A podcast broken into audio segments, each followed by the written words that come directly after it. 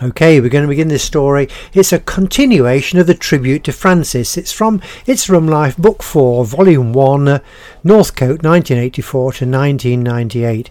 This story from about 1994. Francis and the Tractor.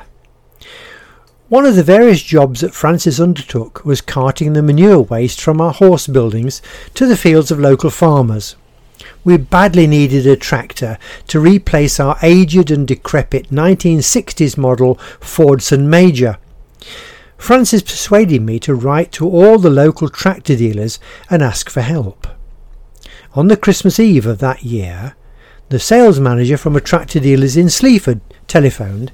I have your letter on my desk, he said, and I do so want to help, he continued. I've just traded in a little international tractor that would do you fine. I'm going to service it and make sure everything works, and then it will be on its way to you, he concluded. We were truly amazed, and good to his word, within the week this beautiful little machine was delivered, our Christmas gift. Francis loved that tractor, and all the next year he was its only driver. He collected hay from as far away, far, away, oh, far away as Mablethorpe and moved all the stable yard manure to dumps in local farmers' fields.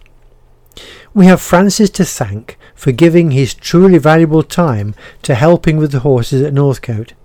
Without his encouragement and prompting, we would never have had that little tractor, which is in fact still going strong today in 2015. As I mentioned in the other story about Francis, he was so unstinting in giving his valuable time, which we both knew was strictly limited. Tragically, as I mentioned before, Francis suffered a relapse of his, of his dreadful illness and decided he could not continue working with the horses. After a further major operation, he spent more time at home with his wife, only to find that she herself contracted cancer within that year and died quite quickly.